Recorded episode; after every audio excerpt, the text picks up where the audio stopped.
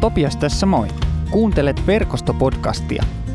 Ennen tämän kertaista jaksoa haluan kutsua sinut mukaan rakentamaan kanssamme seurakuntayhteisöjä pääkaupunkiseudulla. Löydät lisätietoja yhteisöistämme ja toiminnastamme osoitteesta verkosto.net. Kiitos ajastasi ja nyt päivän podcastiin. Eräs fariseus kutsui Jeesuksen syömään. Jeesus meni hänen kotiinsa ja asettui leposohvalle pöydän ääreen. Kaupungissa asui nainen, joka vietti paheellista elämää. Kun hän sai tietää, että Jeesus aterioi fariseuksen luona, hän tuli sinne mukanaan alabasteri-pullollinen tuoksuöljyä. Hän meni Jeesuksen taakse ja asettui tämän jalkojen viereen. Sitten nainen puhkesi itkuun ja hänen kyyneleensä kastelivat Jeesuksen jalat, mutta hän kuivasi ne hiuksillaan. Hän suuteli Jeesuksen jalkoja ja voiteli ne tuoksuöljyllä. Fariseus, joka oli kutsunut Jeesuksen, näki kaiken ja mutisi itsekseen. Jos hän olisi profeetta, hän tietäisi millainen nainen häntä koskettelee. Tuo nainen hän on syntinen. Silloin Jeesus sanoi, Simon, minulla on sinulle asiaa. Kerro pois, opettaja, fariseus vastasi. Oli kaksi miestä, Jeesus aloitti. Molemmat olivat velkaa rahan lainaajalle. Toinen 500 denaaria, toinen 50. Kun heillä ei ollut varaa maksaa, rahanlainaaja antoi molemmille velan anteeksi. Mitä luulet, kumpi heistä rakastaa häntä enemmän? Simon vastasi, varmaankin se, joka sai anteeksi isomman velan. Hyvin päätelty, Jeesus sanoi. Hän kääntyi naiseen päin, mutta puhui Simonille. Katso tätä naista. Kun tulin kotiisi, et antanut minulle jalkojen pesu vettä, mutta hän kasteli jalkani kyynelillä ja kuivasi ne hiuksillaan. Sinä et suudellut minua tervehdykseksi, mutta hän ei ole saavuttuaan muuta tehnytkään kuin suudellut jalkojani. Sinä et voidellut päätäni oliiviöljyllä, mutta hän voiteli jalkani tuoksuöljyllä. Siksi sanon sinulle, hänen monet väärät tekonsa on annettu anteeksi, niinpä hän rakasti paljon. Se taas, jolle annetaan vain vähän anteeksi, rakastaa vain vähän. Jeesus sanoi naiselle, sinun syntisi on annettu anteeksi. Muut vieraat ihmettelivät, kuka on tämä mies, joka antaa syntejäkin anteeksi. Mutta Jeesus sanoi naiselle, pelastuit, koska luotit minuun, mene rauhassa. Mä oon intohimoinen jalkapallon katsoja. Usein tällainen sunnuntaisin, kun on töitä ja messu tai, tai tänään on ollut useampi messu, niin sunnuntain kruunaa se, jos saa laittaa päälle jonkun hyvän jalkapalloottelun, mikä on vaikka iltapäivällä tullut tai oikein hyvällä tuurilla tulee vielä si, siinä vaiheessa, kun menee kotiin. Joskus jalkapallopeleissä näkyy tämmöinen tota, tilanne, että toisella joukkoella onnistuu aivan kaikki. Ja toisella joukkoella ei onnistu mikään. Tulee siis tämmöinen toiselle joukkoelle tämmöinen enkelin kehä, eli tulee onnistumisia ja ne alkaa ruokkimaan lisää onnistumisia ja toiselle joukkoelle tulee tämmöinen niin kutsuttu pirun kehä, eli tulee epäonnistumisia ja ne alkaa ruokkimaan lisää epäonnistumisia. Eräs tämmöinen peli, matsi. Viisi vuotta sitten käytiin Barcelonan, FC Barcelonan ja Liverpoolin välillä mestarien liigan semifinaalissa.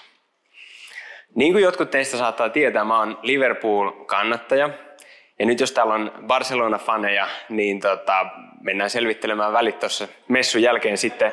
Tuota, ää, mutta mutta tota, ää, tässä matsissa Liverpool matkusti Barcelonaan ja, ja, ja tota, Liverpool pelasi todella huonon pelin. Liverpool, Liverpoolin miehet siis jossain vaiheessa tota, ei, ei, osu, ei osuttu enää tyhjäänkään maaliin, vedettiin ohi ja vedettiin yli ja jossain vaiheessa mä en usko, että tämä on totta, mutta mä, luulen, mä väitän nähneen, että pallo meni maalin ali. Ja, ja, ja, ja, ja, tota, ja, ja, ja tota, sitten kohta pienetkään syötöt ei enää, ei enää osunut kaverille, vaan ne meni vastustajan, vastustajan jalkaan. Ja Liverpool hävisi ton matsin 3-0. Ja, ja se johtui siitä, että ajauduttiin tilanteeseen, jossa usko loppui omaan tekemiseen ja, ja, ja tuota, epätoivo valtasi mielen. Tässä evankeliumin tekstissä me kohdataan nainen, joka on omassa elämässään ajautunut tilanteeseen, jossa usko on loppunut. Epätoivo on vallannut mielen. Minkään näköistä positiivista tulevaisuuskuvaa ei hänellä enää juurikaan ole. Hänet tunnetaan kylällä syntisenä naisena. Hänet tunnetaan, niin kuin monet meistä tunnetaan, että hei, tässähän on tämä kaveri, joka on, joka on ähm, identiteetiltään, mikä hän nyt sitten onkaan, lääkäri, ehkä, ehkä kauppias, ehkä fysioterapeutti tai ehkä hän on isä, äiti, ystävä. Ähm, meillä kaikilla on tällaisia identiteettejä, että naisen identiteetti oli se, että hän oli syntinen – hän oli se, joka eli paheellista elämää. Hänet tunnettiin siitä ja, ja, ja hän oli itsekin uskonut tämän valheen itsestään, että minun syvin minua määrittävä tekijä on se, että minä olen syntinen, minä olen paheellinen. Ja on tosi inhimillistä aina silloin tällöin ajautua tällaiseen tilanteeseen. Ajautua tilanteeseen, jossa me uskotaan se valhe, että kaikki toivo on mennyttä. Ainoastaan epätoivo on vallannut mielen, lukot on niin tiukasti kiinni, kahleet on niin tiukasti ranteissa, että pientenkin asioiden tekeminen oikein tuntuu aivan mahdottomalta. Ja jos sä oot ollut tällaisessa tilanteessa joskus, niin sä tiedät tasan tarkkaan, mistä mä puhun. Mä ainakin on ollut joskus tällaisessa tilanteessa, että tuntuu, että kaikki toivo on mennyt. Ja tällaisesta tilanteesta siis nainen on päättänyt tulla Jeesuksen luokse. Ja nyt tulee kysymys, mitä tekee Jeesus? Mitä tekee Jeesus, kun nainen tulee hänen luokseen ja vähät välittää enää siitä, miten häntä mulkoillaan, kun hän kävelee fariseuksen kotiin sisälle. Vähät välittää siitä, kuinka fariseus ei edes katso häneen. Vähät välittää siitä ää, halveksunnasta, jota hän saa siellä ää, osakseen – koska hän on päättänyt tulla Jeesuksen luokse. Ehkä hän on kuullut joltain, että tässä on mies, joka ottaa vastaan. Tässä on ää, ihminen, joka näkee minut myös ihmisenä. No mitä tekee Jeesus?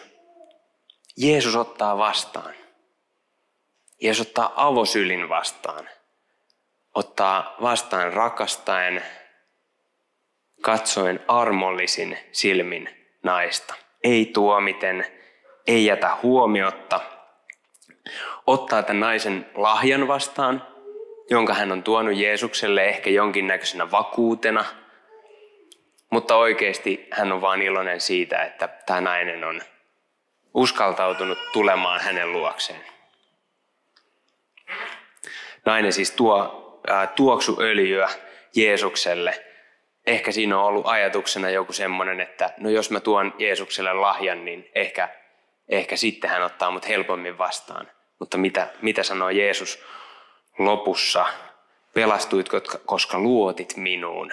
Mene rauhassa. Ei, että pelastuit, koska toit nyt mulle tällaisen lahjan. Toit sen, mitä sulla oli tuotavana. Ei, se ei ole syy sille, miksi Jeesus rakastaa meitä, että me tuodaan hänelle jotain meidän omaamme, me pelastumme, koska me luotamme Jeesukseen, niin kuin tämä nainen oli päättänyt tehdä. Jeesus itse asiassa kääntää tämän tilanteen niin, että hän lopussa opettaa fariseusta, että mitä enemmän saadaan anteeksi, mitä enemmän meillä on anteeksi saatavaa, sitä enemmän me rakastetaan. Joten näin Jeesus yrittää rohkaista tätä naista rohkaiseekin tätä naista, että mitä epätoivoisemmasta tilanteesta sä tuut, niin itse asiassa ää, sitä enemmän sulla on syytä tulla Jeesuksen luokse, sitä enemmän Jeesus varaa sulle paikkaa hänen vierestään. Ja sitä arvokkaampana Jeesus pitää sitä, että sä tulet hänen luokseen. Mä, nostan, tai mun kiin, mä kiinnitin tässä tekstissä huomiota yhteen asiaan jo erityisesti, jota, jonka Jeesus sanoi. Mm, tässä sanotaan, hän kääntyi, ä, hän ä, kääntyi naiseen päin, mutta puhui Simonille, puhutaan siis Jeesuksesta, Jeesus kääntyi naiseen päin, mutta puhui edelleen Simonille, eli tälle fariseukselle, katso, tätä naista. Katso tätä naista. Tuohon aikaan, ää, jos halus osoittaa avointa halveksuntaa jollekin ihmiselle, niin se tehtiin sillä tavalla, että tätä ihmistä kohtaan, tämän ihmisen silmiin ei katsottu. Katsottiin ohi.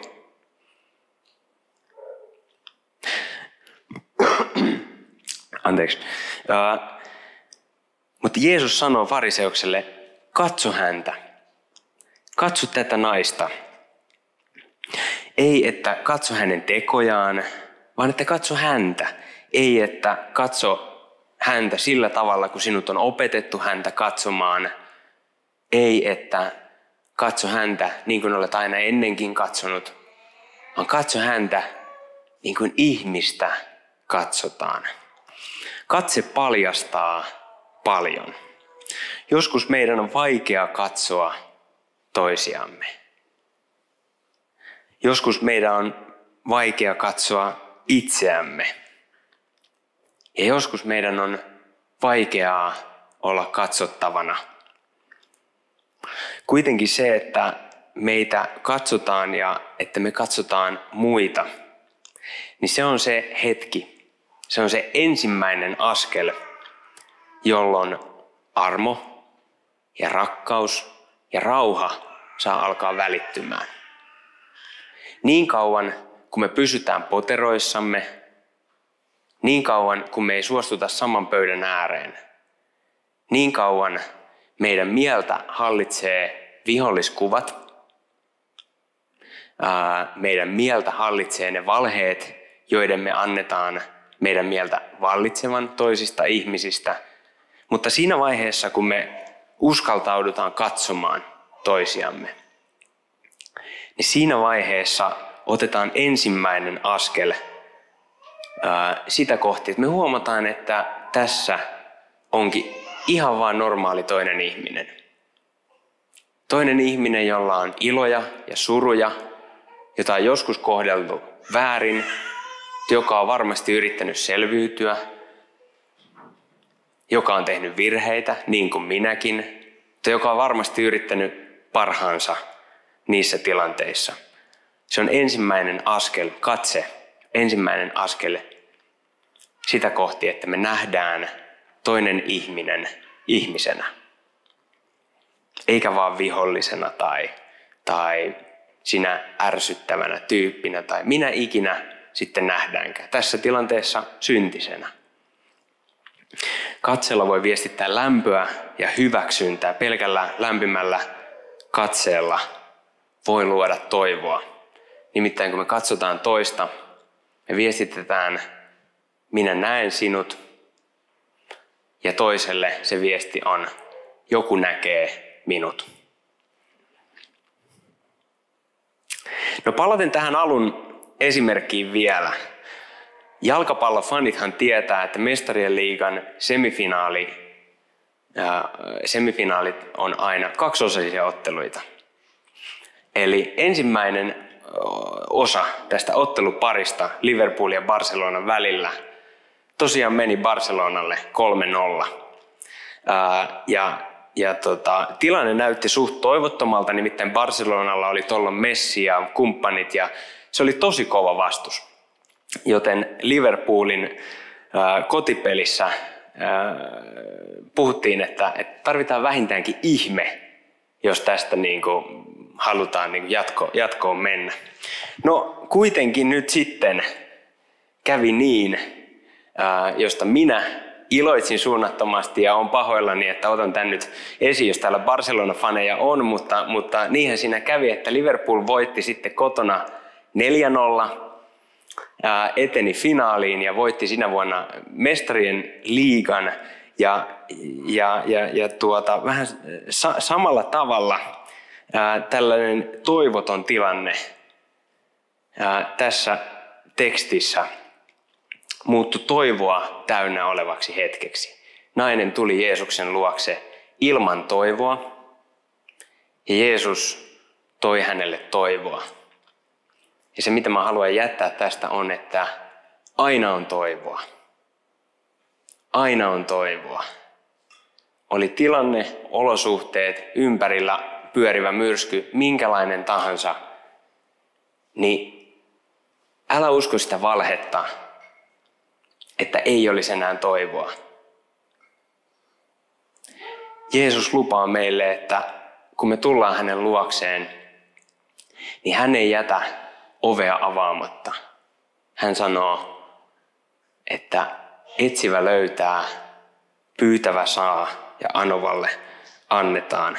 Sellaisessakin tilanteessa, mikä näyttää ihmisille mahdottomalta, niin sellaisessa tilanteessa Jumalan mahdollisuudet itse asiassa vasta alkaa. Käydään rukoukseen.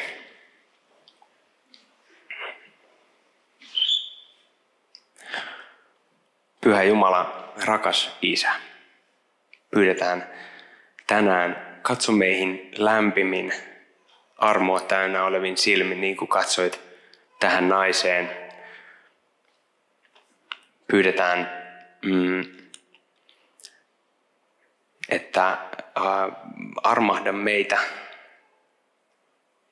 Ja halutaan tuoda sun eteen kaikki se äh, meidän elämässä, mikä rikkoo meitä itseämme, mikä rikkoo mm, meidän ja muiden ihmisten suhdetta, mikä rikkoo meidän suhdetta sinuun.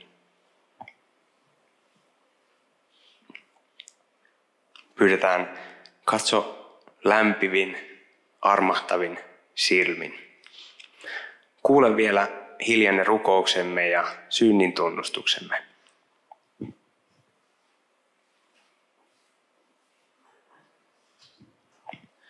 Hänen palvelijanaan mä julistan sulle kaikki sun synnit anteeksi annetuiksi.